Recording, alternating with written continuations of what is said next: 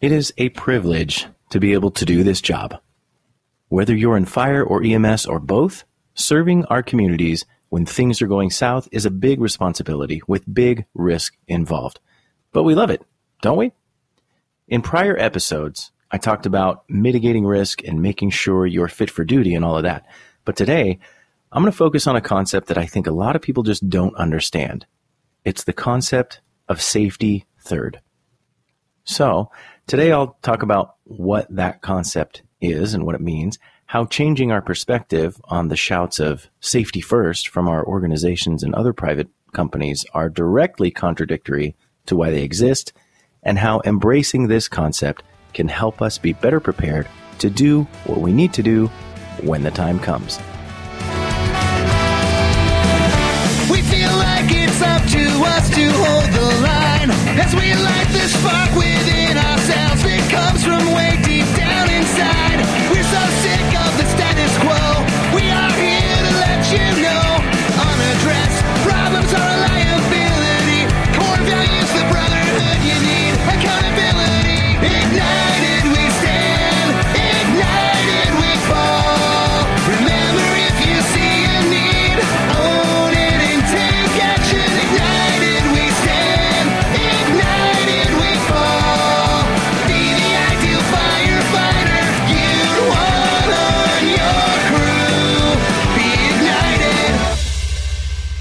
Coming back on shift after a glorious 16 days off to spend some time with the family, I saw that my turnout gear had been professionally cleaned. My organization, like probably some of yours, uh, contracts a local company to do this for us semi annually as well as after structure fires. We get a professional cleaning done where we get all the particulates removed, uh, we get a nice, fresh, lemony scent, all of that good stuff. So anyway, I was unpacking this turnout gear uh, from the bag that it came in, and I noticed the big tag inside the coat pocket that says danger, right? You guys probably have all seen that, those of you in fire. So I took a minute or two and I actually read this label. I don't know if any of you ever read this label, but it was the first time I'd ever read it in my whole life. I've been doing this for 16 years. First time I ever read that label. Anyway, uh, it's like its job is to dissuade you from being a firefighter. And yet they put it right there inside the coat. Danger, right? So let me read to you what a sample tag looks like. And this first part that I'm about to read is in all capitals, which means that it is super extra important. So just know that. Here we go. Do not use this garment if you have not read and understood the entire FEMSA official user information guide and all labels for USAR protective garment. Now that's USAR. That's the company that, um, or model. I'm not even sure if it's the company or the model, but I think it's like Firedex that makes the USAR gear. Anyway, this label continues. USAR operations are ultra hazardous, unavoidably dangerous activities. Neither this protective garment nor any other will protect you from all burns, injuries, diseases, conditions, or hazards. No protective garment can replace proper training and constant practice in USAR tactics and safety. Consistent with OSHA regulations, this garment is offered for departments, paid or volunteer, or other employers to evaluate and decide for themselves whether or not it provides an acceptable level of protection for their emergency operations. Whew, that was a long sentence. You may be killed, burned, injured, or suffer disease or illness with no warning and no sign of damage to this garment. Now, here's where it really gets good, everyone you will increase your risk of death, burns, injury, disease, or illness if you do not strictly comply with the entire FEMSA official user information guide and all labels. Wearing this or any other protective garment may increase your risk of heat stress, which may cause heart attack, stroke, dehydration, and other ailment up to including illness injury, or death. Boy, wasn't that lovely? Just motivating, right? What does all this have to do with today's topic? Well, I'll tell you. As first responders, we have a serious and noble mission to preserve human life, to rescue those in peril, and to be a calming, stabilizing force in chaos. Our standard workspaces represent inarguably hazardous environments, and we're exposed to risks, both known and unknown, on every single call. If we train our people to put safety first as the absolute principle, does it mean we stop fighting fires or extricating people from vehicles until technology has been developed that ensures baseline safety rather than baseline danger?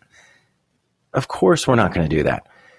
But in a philosophy that's perhaps itself dangerous, we continue to preach safety first, while simultaneously and paradoxically encouraging our people to normalize risk and push past the everyday and obvious warnings. All too often, we teach cookbook training as the best risk mitigation. Essentially, if you follow these steps, you can safely ignore the warning inside your turnout gear.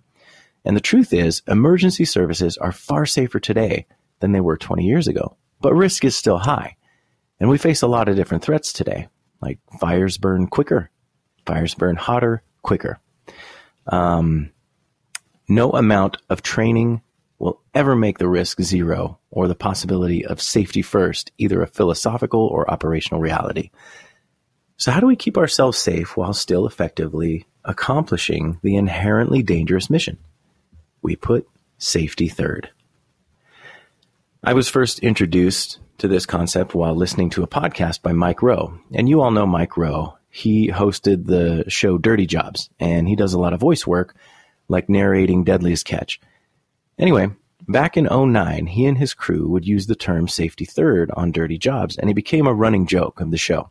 So, through several seasons of taping the show, Mike and his crew suffered numerous injuries while working with professionals from all kinds of different fields. And they used this term safety third as like a way to diffuse the tension, right?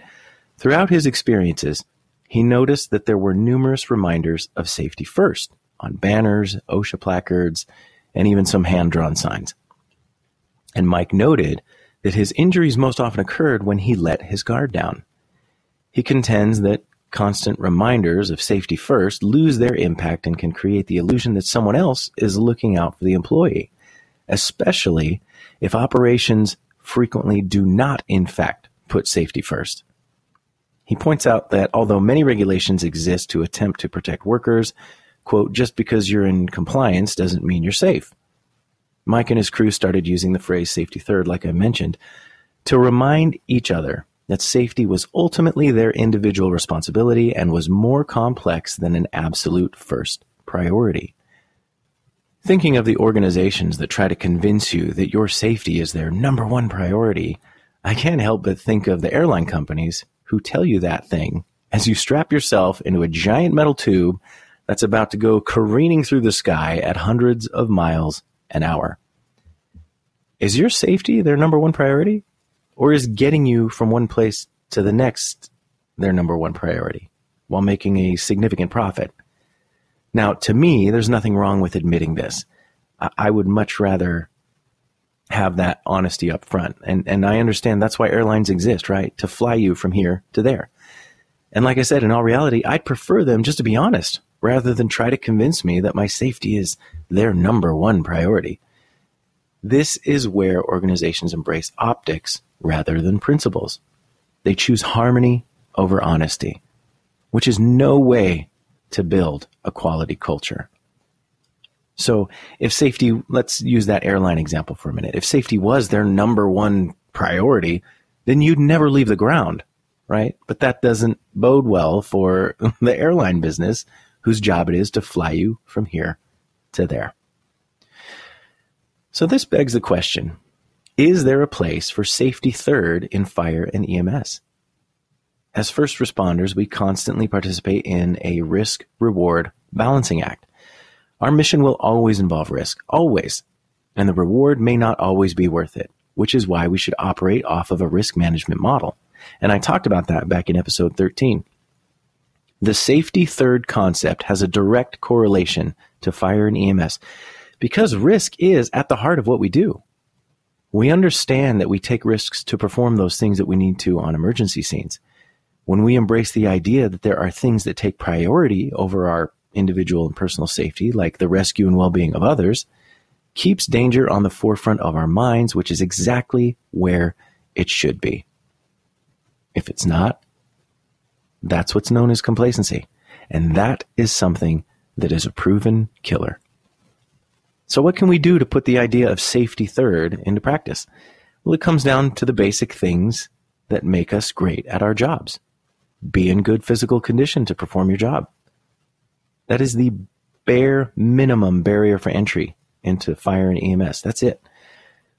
Stay on, and then uh, another thing, stay on top of the standards and practices of your local jurisdiction. So understand how your organization operates, understand what like legal liabilities there are. In EMS, you want to understand and, and make sure you're at uh, the forefront of knowing what changes might be made in your treatment algorithms, all that good stuff. So stay on top of the standards and practices of your local jurisdiction. And then finally, have healthy ways to emotionally and mentally decompress. This doesn't mean going to Vegas every four day and just slamming alcohol and destroying your body. What it means is maybe only do that once every three months. I don't know, but you need to have something put in place that can help you decompress without harming yourself. That's the key. And all these things that I just listed off sound familiar, right? You hear me talk about these things ad nauseum, and I'm going to continue to do that. So moving forward, make sure that you've addressed all those areas in your own life. It's not anyone else's responsibility to make sure you're up to par in any of those areas. It's your responsibility. So own it. Make a plan. Make the changes needed to get to where you need to be. And maybe, I don't know, maybe safety third can become your new battle cry when you're packed out and ready to go into a burning structure for a primary search, right? maybe it can be the running joke with your EMS crew when you're working a significant MVA while on the freeway. Safety third, guys. No matter how you embrace it, understand that we are the ones in the field who should be making safety third in order to perform the jobs we signed up for. What are some examples you can think of where people push safety first but that clearly isn't the case when it comes to what needs to get done. Can you add something to the conversation? If so, do it in the Facebook group www.facebook.com slash groups slash ignited firefighter podcast community or you can click the link in the show notes it's a great way to connect with me and firefighters from all over the world to help gain some perspective and add some information to your arsenal you can also find me on instagram and twitter at ignitedff Engage with me and the rest of us in the group. It's a perfect way, like I said, to share and obtain new ways to arm yourself with some strategies so you can stand firm in your principles and do the job you love. If you want to take a look at the products and merchandise that I'm currently offering, visit www.ignitedff.com.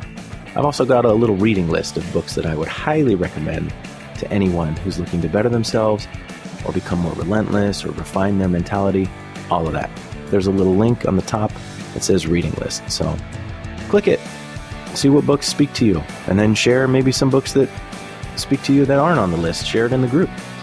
Either way, thanks for listening, and until next time, if you see a need, own it and take action.